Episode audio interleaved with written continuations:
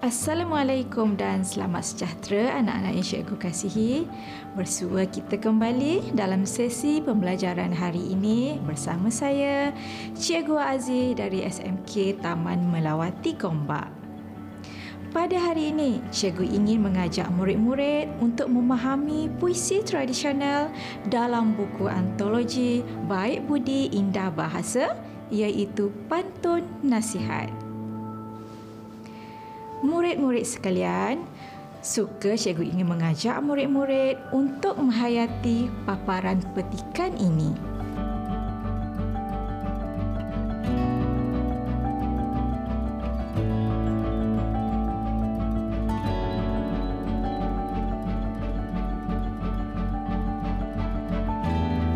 Setelah menghayati petikan sebentar tadi, dapatkah murid-murid nyatakan intipati yang ingin disampaikan?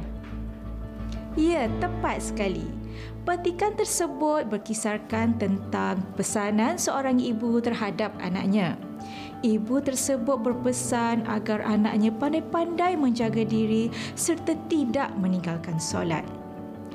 Pesanan yang disampaikan walau hanya dengan sebaris ayat ternyata begitu bermakna.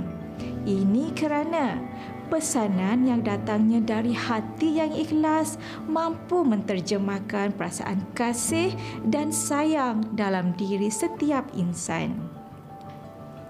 Pesanan dapat diertikan sebagai nasihat yang bertujuan untuk memberi peringatan, teguran dan panduan terhadap seseorang. Justeru, pada hari ini cikgu ingin mengajak murid-murid untuk mengupas dan merungkai beberapa nasihat yang ingin disampaikan oleh penulis kepada pembaca dalam pantun nasihat. Cikgu harap murid telah pun bersedia dengan buku antologi Baik Budi Indah Bahasa berserta pen dan kertas bagi mencatat setiap topik yang akan kita bincangkan sebentar lagi.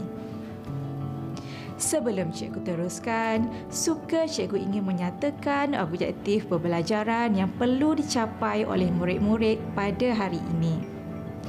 Pertama, murid dapat menyatakan maksud setiap rangkap pantun dengan jelas.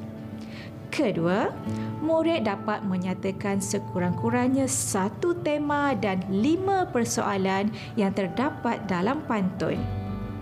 Ketiga, murid dapat menyatakan sekurang-kurangnya lima bentuk pantun dengan jelas.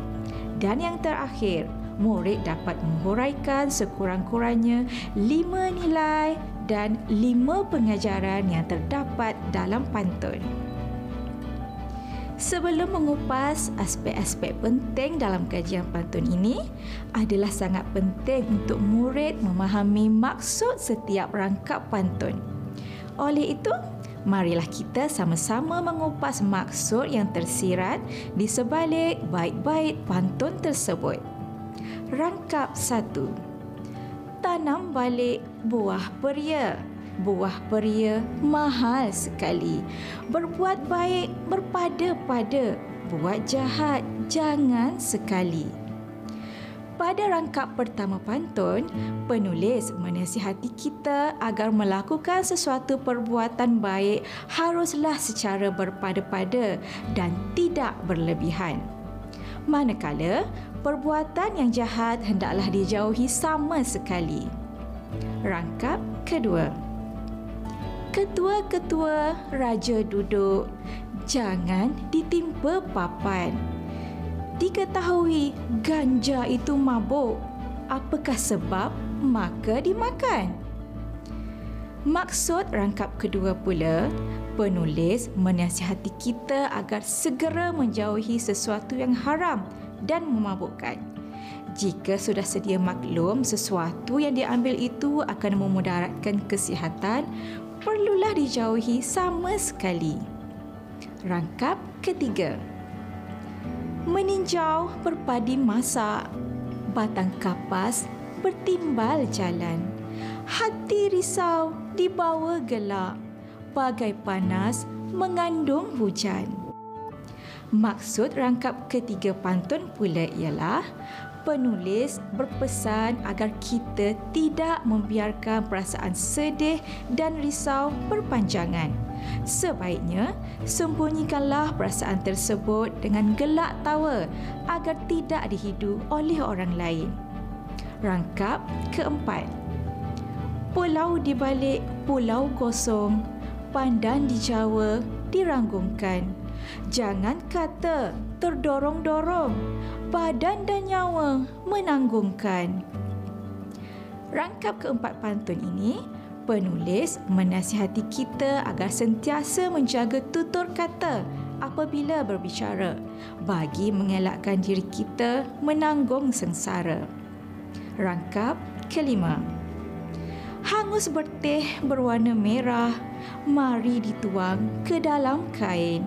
Suami yang letih usah dimarah, kelak terbang ke bunga lain. Rangkap ini memperlihatkan nasihat kepada seorang isteri agar mengelakkan diri daripada memarahi suami yang sedang letih. Ini kerana dikhawatiri suami tersebut akan mencari perempuan lain. Rangkap keenam. Anak Cina membawa surat dari Perak langsung ke Delhi. Hidup di dunia biar beradat, bahasa tidak dijual beli. Maksud rangkap ini pula, penulis menasihati kita agar sentiasa beradat hidup di dunia dan bahasa itu tidak dapat dijual beli. Rangkap ketujuh. Pisang kelat digonggong helang jatuh ke lubuk indera giri. Jikalau berdagang ke rantau orang, baik-baik membawa diri. Pada rangkap terakhir ini, penulis menasihati para perantau agar pandai-pandai membawa diri apabila berada di tempat orang. Seterusnya, kita akan melebarkan sayap perbincangan kita pada hari ini dengan mengupas beberapa komponen penting dalam kajian puisi tradisional ini. Antaranya ialah tema, persoalan, bentuk, nilai dan pengajaran. Baiklah, berdasarkan kupasan maksud pantun sebentar tadi, bolehkah murid-murid mengagak apakah tema pantun ini? Wah, hebat murid-murid. Pantun ini bertemakan nasihat yang dijadikan panduan hidup kepada masyarakat agar sentiasa melakukan kebaikan. Pelanggaran norma dalam masyarakat akan membawa keburukan dalam kehidupan. Seterusnya, beralih kita kepada aspek persoalan. Seperti yang telah kita pelajari sebelum ini, persoalan merupakan isu sampingan yang diselitkan oleh penulis dalam sesebuah karya. Oleh itu, berbekalkan buku teks antologi tersebut, murid-murid diminta menyenaraikan seberapa banyak persoalan yang terdapat dalam pantun tersebut. Baiklah, jom kita sama-sama merungkai seberapa banyak persoalan yang terdapat dalam pantun ini. Persoalan pertama, sentiasa melakukan kebaikan dan menghindari perbuatan jahat. Persoalan ini dapat dibuktikan pada rangkap pertama pantun. Dalam rangkap ini, penulis menasihati kita agar tidak berlebihan jika melakukan kebaikan dikhawatiri akan membebankan diri sendiri.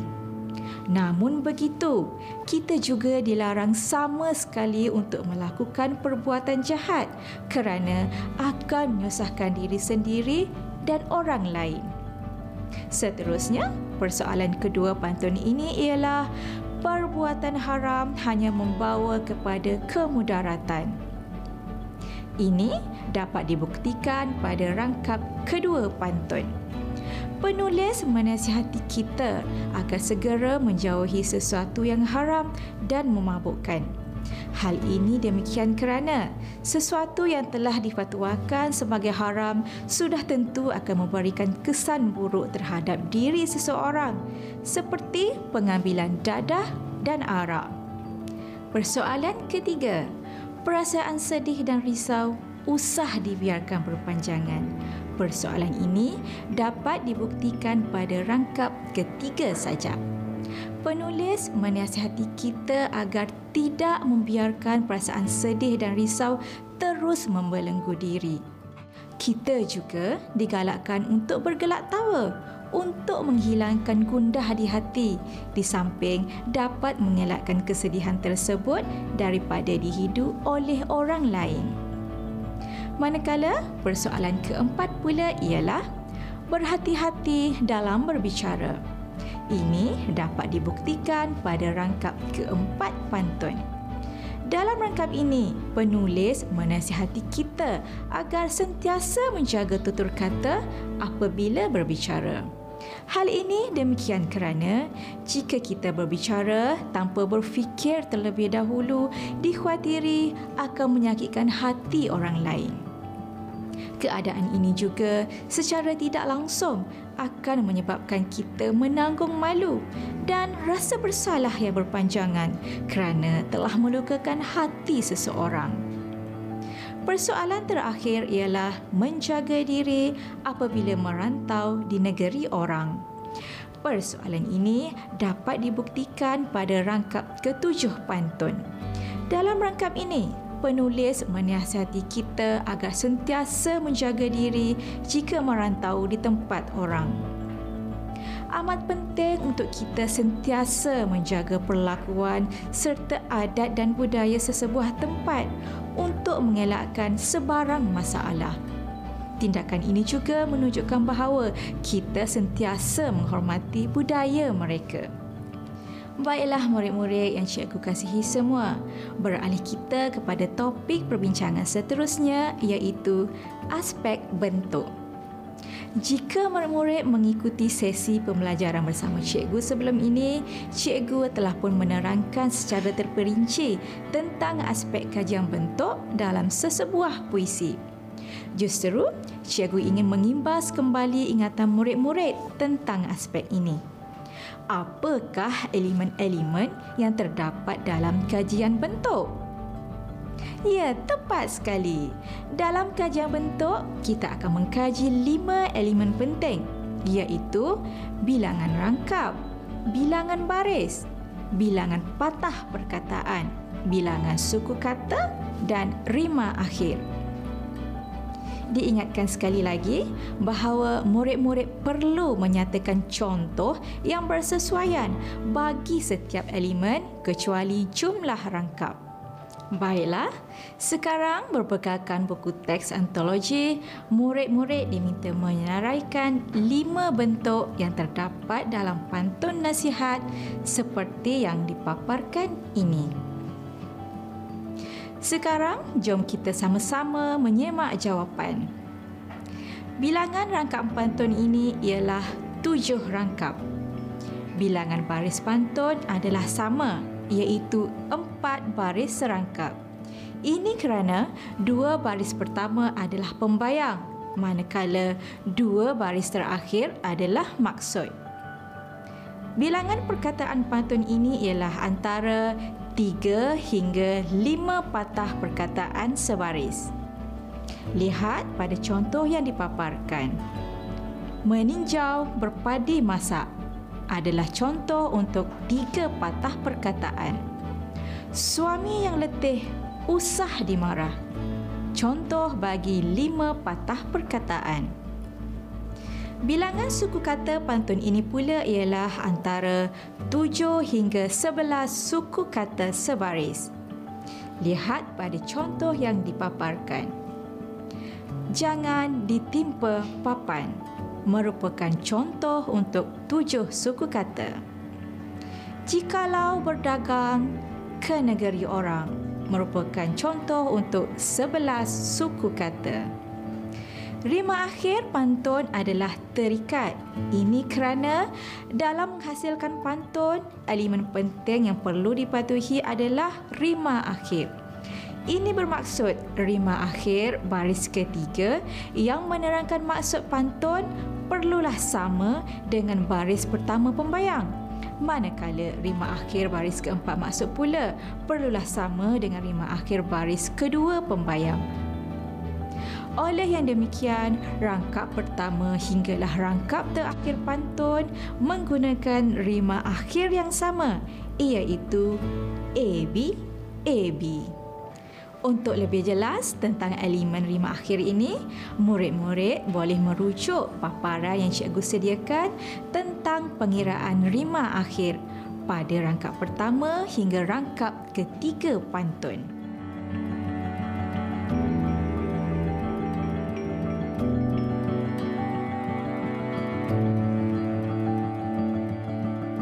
Murid-murid yang cikgu kasihi sekalian, topik perbincangan kita seterusnya adalah aspek nilai dan pengajaran. Cikgu yakin ingatan murid-murid masih jelas tentang maksud nilai dan pengajaran bukan? Nilai merupakan aspek yang menerangkan perihal perlakuan atau tingkah laku positif seseorang yang dapat memberikan kesan baik dan teladan kepada orang lain. Baiklah, sekarang cikgu ingin mengajak murid-murid untuk kita sama-sama menyenaraikan seberapa banyak nilai yang terdapat dalam pantun ini.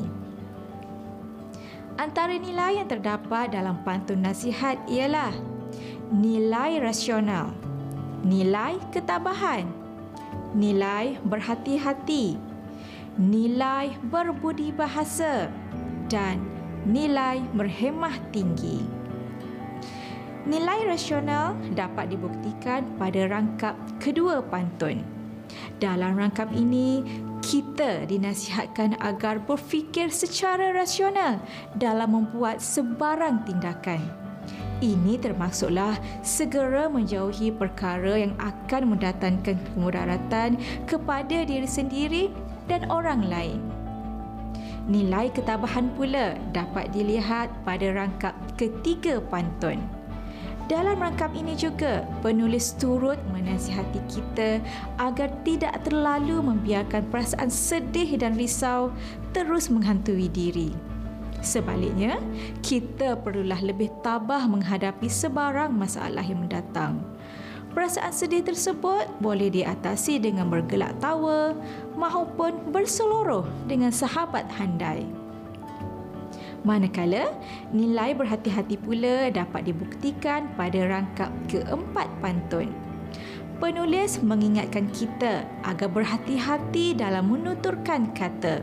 Ini kerana kata-kata yang telah dilontarkan tidak boleh diundur kembali walaupun telah mengguris hati seseorang. Sesuai dengan pepatah Melayu, terlajak perahu boleh diundur, terlajak kata buruk padanya. Seterusnya, nilai berbudi bahasa. Nilai ini dapat dilihat pada rangkap keenam pantun. Penulis menasihati kita agar sentiasa beradat dalam pergaulan dan menjaga kesucian bahasa. Bahasa ibunda khususnya merupakan bahasa yang tinggi nilainya. Oleh yang demikian, besarlah tanggungjawab kita untuk mendokong dan memuliakan bahasa ibunda ini agar tidak dicemari dengan pengaruh-pengaruh negatif. Sebagai contoh, menggunakan bahasa yang kesat dalam percakapan mampu mencemarkan bahasa ibunda itu sendiri. Akhir sekali, nilai berhemah tinggi. Nilai ini dapat dibuktikan pada rangkap terakhir pantun. Penulis menasihati para perantau agar sentiasa menjaga adat, budaya, tingkah laku dan pergaulan ketika berada di tempat orang. Kita haruslah sentiasa menghormati adat dan budaya mereka walaupun ianya berbeza dengan adat budaya di negeri kita sendiri. Seterusnya murid-murid, Berdasarkan lima nilai yang telah cikgu kupas sebentar tadi, cikgu ingin mengajak murid-murid untuk menghasilkan pengajaran yang sesuai. Diingatkan sekali lagi, murid-murid harus menggunakan perkataan-perkataan ini pada permulaan ayat bagi menghasilkan pengajaran. Baiklah, dalam masa dua minit, murid-murid diminta melengkapkan jadual yang dipaparkan ini.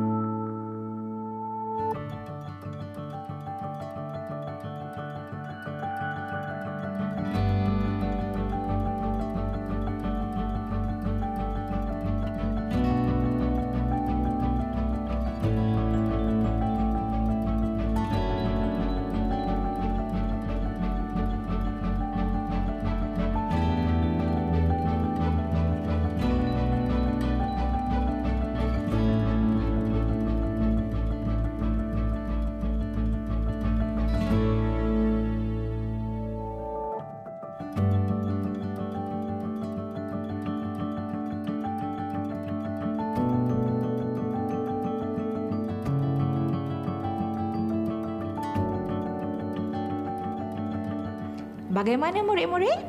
Cikgu pasti anak-anak cikgu berjaya melengkapkan jadual pengajaran tersebut dengan tepat.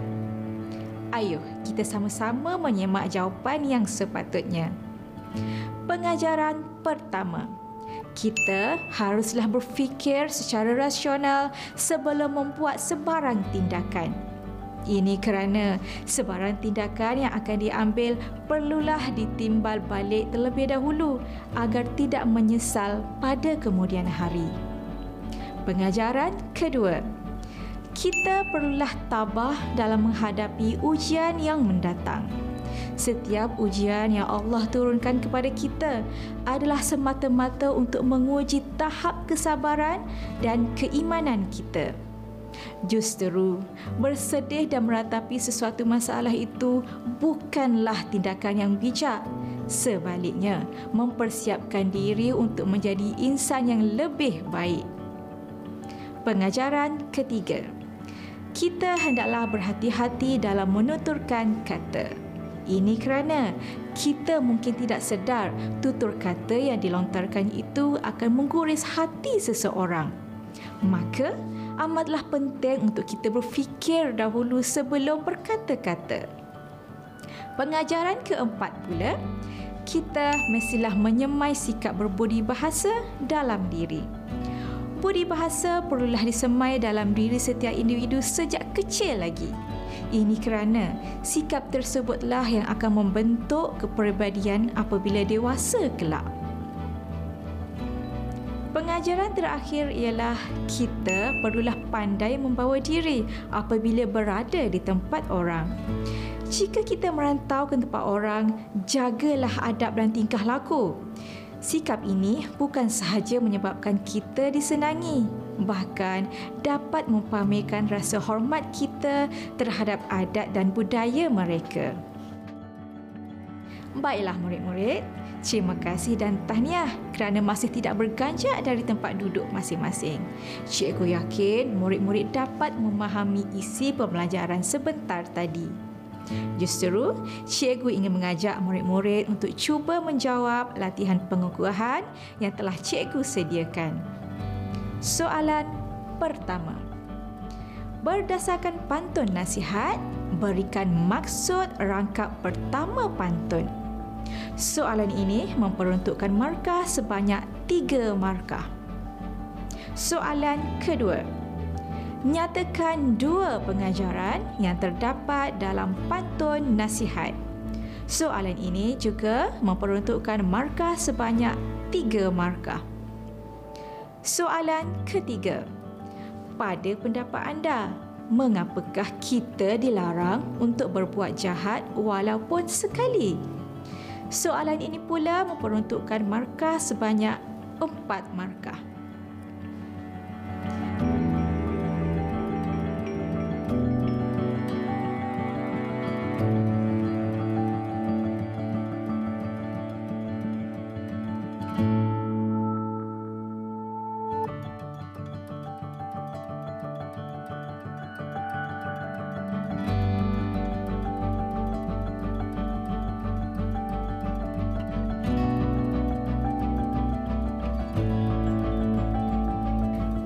Murid-murid kerana berjaya menjawab latihan yang cikgu sediakan.